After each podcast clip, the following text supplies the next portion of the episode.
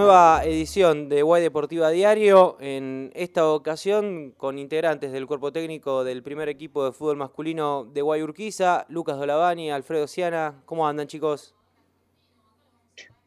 Bien, Nico. Muy bien, buenas tardes para ustedes también. Como, como venimos haciendo, las hemos visto vía videollamada junto a Joaquín Alis. Lógicamente estamos todos respetando el aislamiento social y obligatorio que, que rige en el territorio argentino. Así que, ¿cómo, cómo se trabaja, eh, Alfred, eh, Lucas, con, eh, con, un plantel que no tiene competencia futura, pero de todas formas tiene que mantenerse preparado, ¿no? En caso de que vuelva la actividad. bueno, como están haciendo la mayoría de los equipos, adaptándonos a, esta situación, lo que hemos hecho junto con el cuerpo técnico es enviarle una planificación con seis circuitos, para que los jugadores tengan para trabajar de lunes a sábado, teniendo día domingo como, como descanso. Y, bueno, también en conjunto con, con, María, la psicóloga deportiva, que ella tiene un grupo con los jugadores y constantemente va realizando tareas con ellos. Y con Oriana también la, nutricionista, que bueno, nos pasó eh, información para transmitirle al, al grupo que tenemos nosotros con los jugadores eh, sobre, bueno, los cuidados a la hora de alimentarse, eh, también quieras o no es, eh, es algo especial este momento porque uno está mucho tiempo, todo el tiempo en casa y, y, hay que controlarse, hay que acomodarse a, este, a este momento. Entonces, bueno, es importante también el aporte de ella. Y bueno, también, bueno, tanto Cristian como Lucas como yo, conectándonos constantemente con los muchachos a ver cómo, cómo la están llevando. Sí, hablábamos con, Oriana también de, esto del entrenamiento invisible, que es eh, la alimentación. Eh, hoy por hoy casi todos los entrenamientos son invisibles porque cada uno está en su casa, no hay juntada de grupo, eh, además del análisis que puede ser en video. ¿Cómo, cómo vieron estas semanas del plantel, más allá de las dificultades lógicas del momento, cómo los vieron? Eh, bueno, en mi caso con, los muchachos que, hablé, la verdad que, que los sentí bien, eh, los escuché bien, fuertes. También creo que tuvimos eh, la suerte de terminar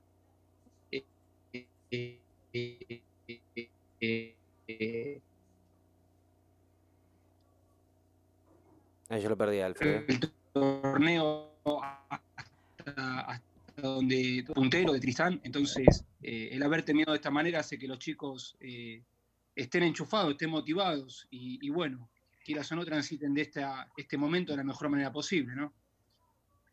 Lucas, Alfredo, esto va para, para los dos. ¿Cómo vienen llevándolo en, lo personal? ¿Cómo hacen para pasar el tiempo? Tanto los entrenadores hablan de que aprovecharon para leer, para mirar inclusive series. No sé, Lucas, vos cómo lo estás viviendo también desde lo personal.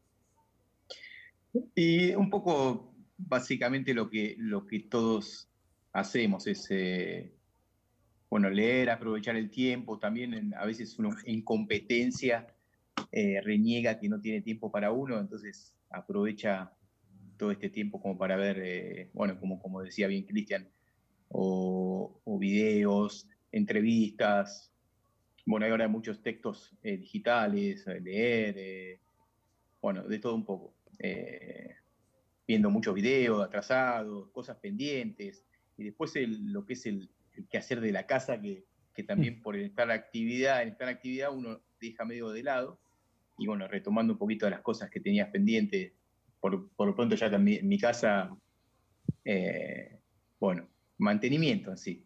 Pero no, bien, bien. Eh, lo único que más o menos se desacomoda, porque nosotros en la semana somos de levantarnos muy temprano, es el sueño. En mi caso, eh, duermo un poco más. Antes nos levantamos 5 y media, 6 de la mañana, estamos durmiendo a las 8, 8 y pico. Y bueno, aprovechar un poco más el estar tranquilo en, casa, básicamente.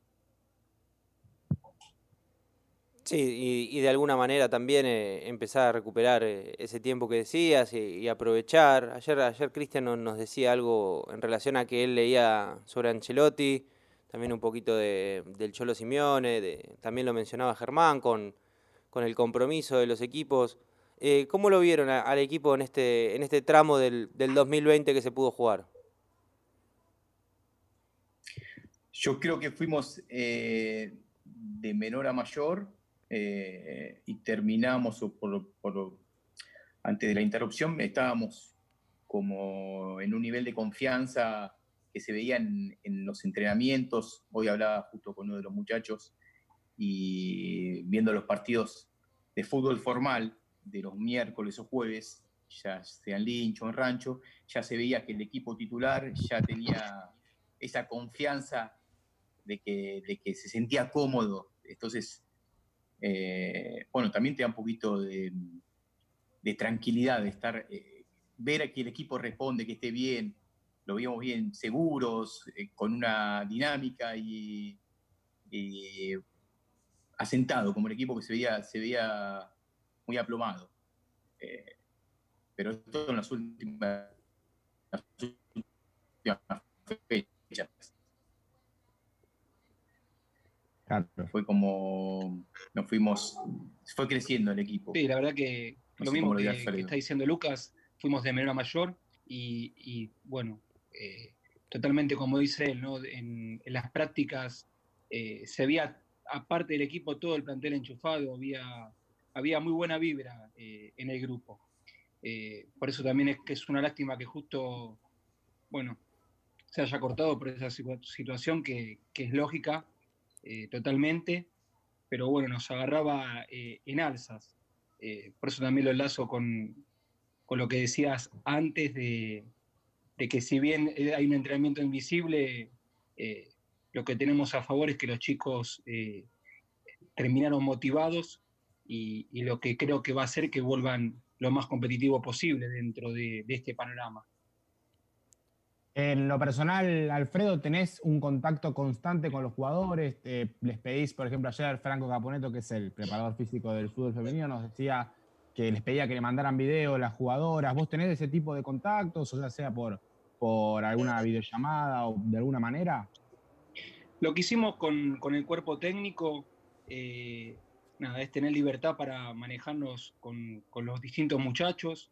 Eh, tanto Cristian, Lucas como yo eh, hablamos con ellos, pero uno también conoce a los muchachos.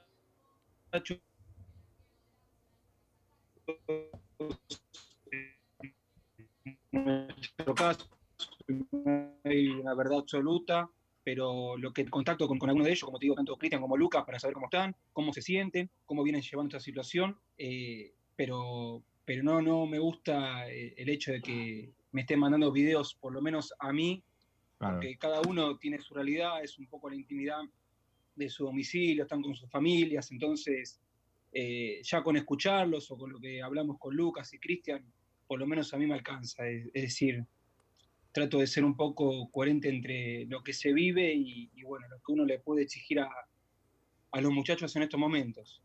Y habla de, la relación y, de la confianza que pueden tener eh, ustedes como cuerpo técnico con, los jugadores, ¿no? De esto de, saber que, van a cumplir el trabajo que les comandan. Y mira, Nico, eh, la verdad que los recesos que hemos tenido, cuando nos reencontramos, eh, la gran, gran mayoría de los muchachos siempre volvieron en su peso. y, la verdad que siempre tuvo una muy buena predisposición para el trabajo, el plantel. Entonces, eh, por lo menos eh, tanto Cristian, Lucas, eh, y por lo que hablamos con Alejandro, Sergio, tenemos confianza en los muchachos. Lógicamente que esta es una situación atípica, porque si bien si todo se encamina, según lo que dicen por ahí, después de esta, cuarentena vamos a tener casi un mes de, parate, que es lo que a veces también se separa en un periodo de fin de año o, de fin de temporada a mitad de año, pero con la diferencia que acá los muchachos no pueden hacer ningún trabajo físico eh, aeróbico, anaeróbico, entonces nos vamos a encontrar con un panorama distinto, pero la confianza está en el plantel. Eh, por eso lo manejamos de esta manera. Lucas, me quiero meter en tu rol dentro del cuerpo técnico en particular, porque quizás a, Cristian ya uno, uno lo ve dentro del campo de juego, Alfredo inclusive también, las entradas en calor, siempre, y a vos nosotros debemos ir y venir, sabemos de qué consta tu trabajo, pero quizás el que, el que no está en el día a día o el que no te conoce, eh, y mismo el que, el que no conoce tanto de cómo se maneja un cuerpo técnico no sabe quizás eh, cuánta importancia tiene un videoanalista dentro de un cuerpo técnico. Si tuvieras que explicar en qué consta, cómo, cómo un videoanalista, ¿cómo lo, cómo lo harías? Bueno, eh, básicamente se trabaja primero a nivel eh, nuestro análisis de nuestro propio equipo, que se, lo que hago es un análisis post partido, se le entrega a Cristian el primer día del entrenamiento. Eh, son acciones segmentadas en fases de ataque, de defensa, de pelotas paradas y transiciones, básicamente. Eh, y después durante la semana es el análisis del rival a enfrentar. Eh, generalmente son entre tres y cuatro partidos, los cuales también se destacan las mismas acciones, eh, ataque, defensa, pelotas paradas, transiciones y quizás algún, algún seguimiento individual de algún delantero para ver características más precisas. Durante la semana, junto con Cristian, que es también el que el que también ve partidos y también analiza. Eh, vamos resumiendo o, siendo cada vez más, más específico en lo que queremos mostrar a los jugadores. Se hace un resumen del, equipo que vamos a enfrentar que no dura más de 12, 13, 15 minutos como máximo.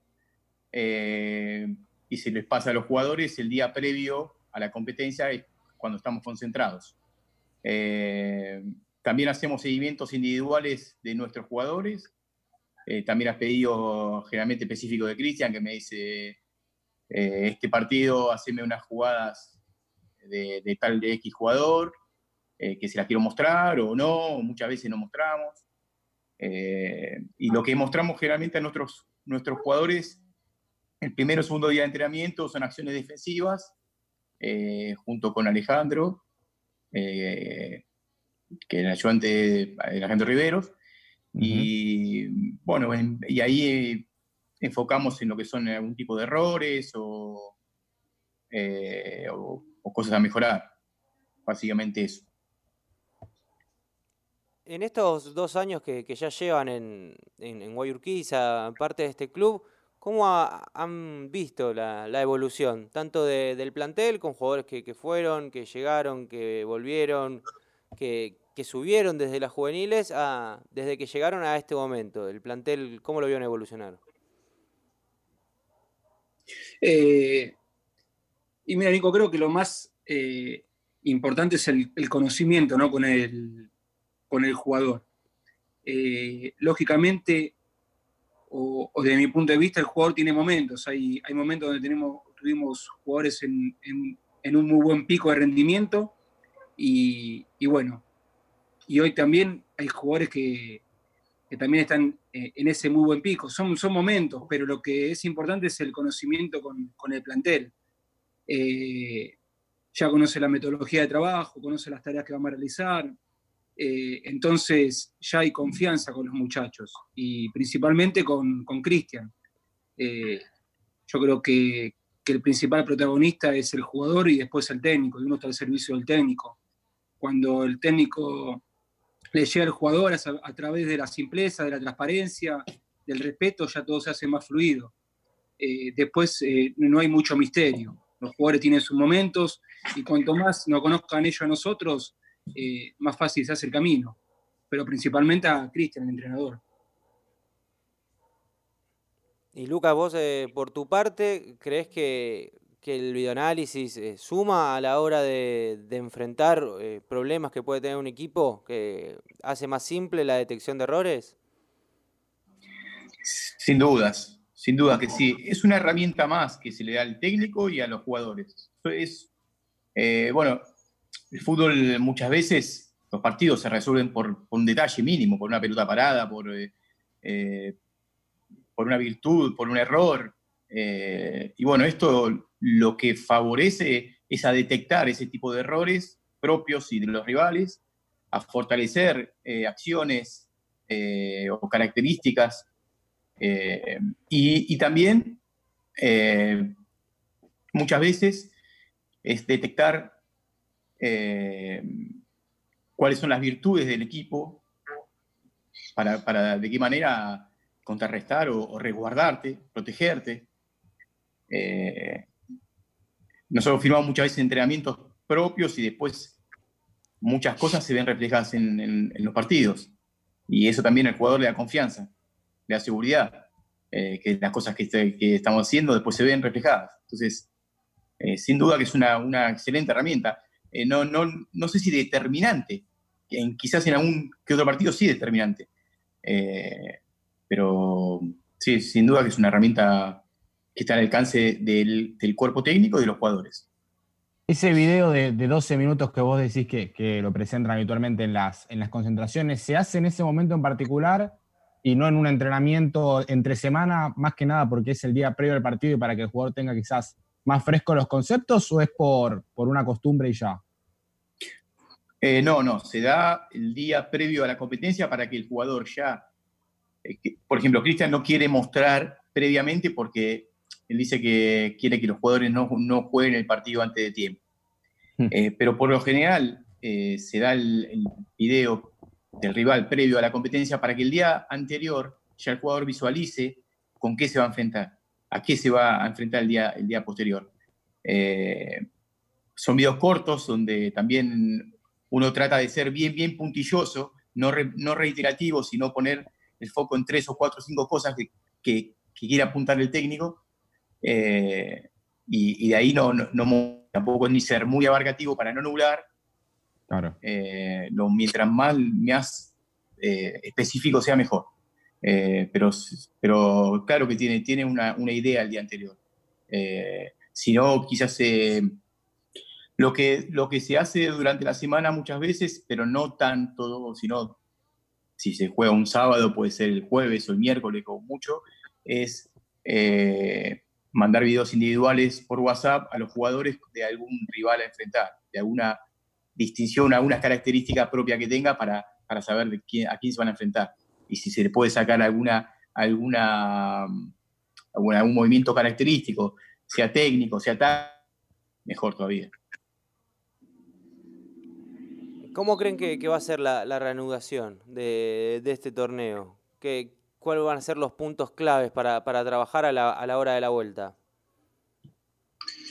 Y la verdad, Nico, que tenemos que ver eh, cómo se va desarrollando ¿no? esto semana a semana. Eh, lo que uno aspira eh, o, trata de visualizar es por lo menos tener un periodo razonable para poner a punto al plantel por este parate que, como te decía, si bien eh, a veces se puede asimilar a un receso a fin de año, la, gran diferencia es que el jugador no se puede mover de, su domicilio, entonces va a haber que ir de, manera progresiva, de manera mayor, pero para eso se requiere tiempo.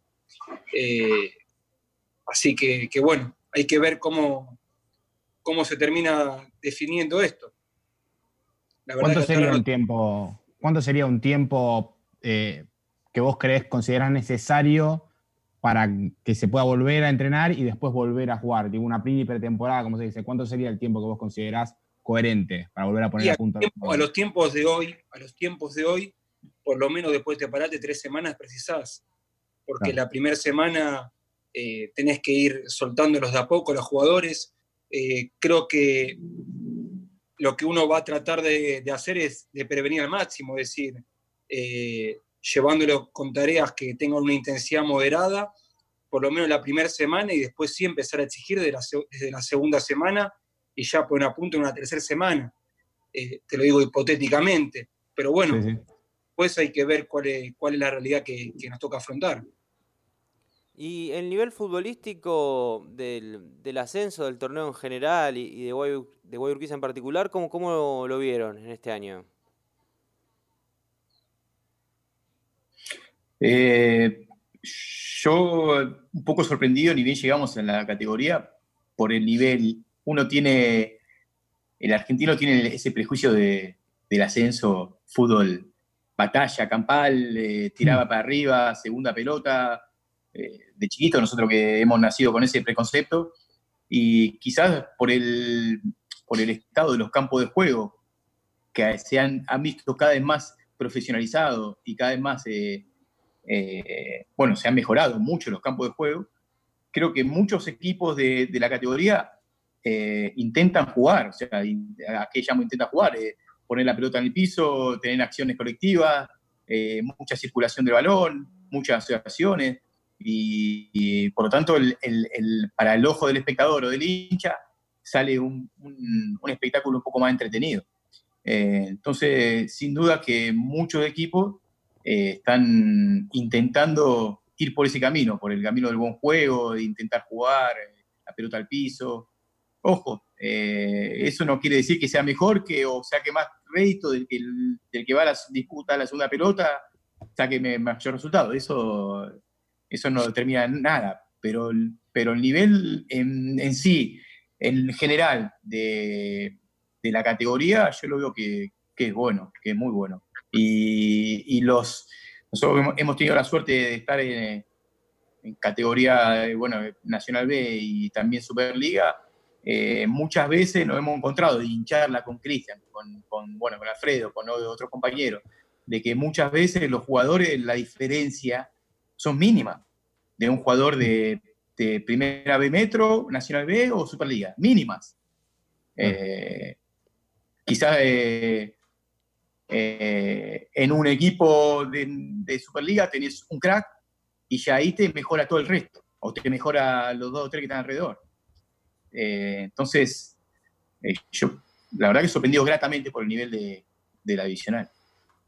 Alfredo, vos desde lo físico, si lo tuviéramos que comparar a un jugador, ya desde lo futbolístico, Luca dijo que son mínimas, y desde lo físico, un jugador de Superliga con uno de primera vez metropolitana, ¿se distancia mucho desde lo que es su capacidad física? Eh, no tanto. Eh, a ver, hay jugadores que, determinan la característica, la genética que tienen. Es decir, eh, lógicamente por ahí en Superliga tenés jugadores rápidos que son desequilibrantes y por eso brillan más. Pero también las posibilidades de, un plantel de Superliga a la hora de los cuidados personales son otras, ¿sí? al de, de, una primera B metropolitana. Eh, a nivel suplemento, a nivel cuidado personal, a nivel comodidades. Nosotros estamos en una institución de lujo, eh, pero por ahí vos en primera división te llega el jugador eh, en 20 minutos o media hora de su casa, va en su coche solo o con un compañero. Acá los muchachos hacen un gran esfuerzo para, para llegar al predio, vienen cuatro o cinco muchachos juntos. si bien tenemos a Enoriana, una nutricionista que está encima de los de los muchachos por ahí, eh, la nutrición a un, nivel de, Superliga también es otra. Sumado esto a la genética de cada jugador, lógicamente. A ver, eh, también por ahí hay jugadores que están en Superliga porque, porque bueno, tienen, tienen un potencial. Es decir, vos tenés a veces centrales que miden 1,90, 85 eh, kilos, y, bueno, ya tienen una, ventaja, aparte de lo futbolístico pero bueno, es, son mínimas la diferencia y también depende de, ciertos jugadores, ¿no? Pero, eh, a ver, la Copa Argentina es un claro ejemplo que las diferencias cuando es palo y palo eh, no, son tan grandes, ¿no? No sé si soy claro con lo que te quiero decir, pero sí, sí. bueno, trato de, ser global y abarcar un poco de todo en la respuesta. Y, en general y de lo futbolístico, ¿qué, plantel tiene hoy Guayurquiza? ¿Tiene, ¿Tiene variantes? ¿Tiene, tiene jugadores eh, por puesto? ¿Cómo los ve físicamente? ¿Cómo lo ven futbolísticamente, Alfred Lucas?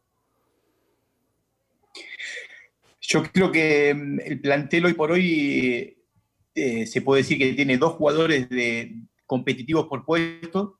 Competitivo quiero decir que, cualquiera de, de, los dos, sea lateral, sea volante, puesto que lo veamos, cualquiera puede jugar, lo ha demostrado, eh, bueno, a lo largo de este torneo, que hemos tenido variantes al principio y eh, después del partido con San Telmo, si no me equivoco, hubo cuatro o cinco cambios. Eh,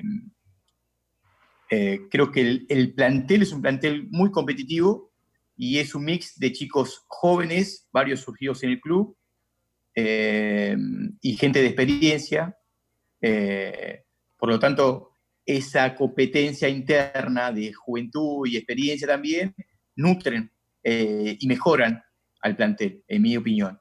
Eh, por lo tanto, bueno, enriquece propiamente todo a todo el plantel.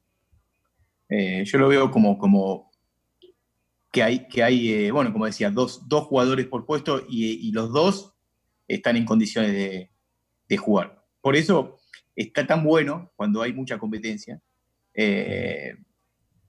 más que nada por la motivación, la motivación. O sea, e, es lo que le da la vida al entrenamiento, lo que le da ese espíritu que uno siempre está continuamente queriendo, queriendo motivar, queriendo convencer. Eh, y esa competencia para, para nosotros que estamos eh, ahí eh, poniendo en juego el, el, ejercicio, la actividad, es, bueno, es buenísimo. Y desde lo físico, Alfred, ¿vos notás algo parecido? Sí, la verdad que es competitivo el plantel, como dice Lucas. Eh, y también te, como te dije antes, te lo enlazo con el conocimiento del plantel hacia nosotros.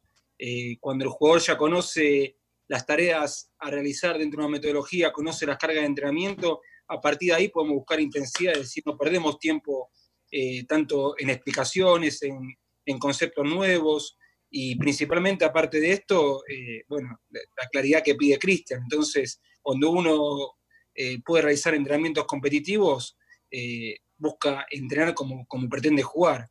Y yo creo que, que las últimas fechas que se ve el equipo se lo vio bien. Pero como dice Lucas también, principalmente del enchufe, de la motivación. Eh, y bueno, es, un poco el combo, ¿no? Credibilidad del, del, plantel hacia el cuerpo técnico, exigencia en el trabajo y después tener bueno, un poco de suerte a la hora de la competencia y si se da el resultado, todo de la mano. ¿Existe la, ilusión de, pelear bien arriba hasta las últimas fechas eh, en esta clausura? Sí, sí, es, eh, a veces eh, se plantean los objetivos previos a la competencia en las, en las pretemporadas, se, se, tira, por así decir, el objetivo sobre la mesa y después la ilusión, hasta que no se vea reflejada en, hasta que no diga, bueno, hasta que no se acabe, hasta que no se acabe el torneo, lo hicimos bastante. Eh, ahora hay que ver cómo continúa todo, es el gran interrogante. Pero la ilusión y mucho más, estando a un, a un punto a un punto del puntero, es mucho más. ¿Les, preocupa, ¿Les preocupan las versiones que, que, que trascendieron los últimos días de que quizás se pueda suspender y se tenga que arrancar todo de cero ustedes como cuerpo técnico? Y eh, no es fácil porque, como hablábamos Joaquín, eh, la verdad que el, equipo terminó bien. Lógicamente, como también te dije, que, el jugador tiene sus momentos, hay que ver si al reinicio y, al iniciar con los entrenamientos podemos sostener el mismo nivel que con el que terminó el equipo. Eso es una incertidumbre. Eh, pero bueno, la verdad que de mi parte estoy ilusionado, ilusionado por cómo terminó respondiendo el equipo, cómo está el grupo. Entonces, a partir de ahí, si se sigue el torneo, muchísimo mejor para nosotros, porque yo creo que, el equipo es muy competitivo, está para pelearle de a bola a cualquiera. Y si no llegara a ser eh, ese el caso, también ilusionado porque hay un buen plantel para, para afrontar eh, de ser un torneo si, si es que deciden eso. La verdad que, eh, a ver, en los últimos tiempos eh, se decía que en primera división iba a haber tres descensos, después dos, después dos y una promoción. Entonces, yo ya creo que nada te, lo puede sorprender a uno.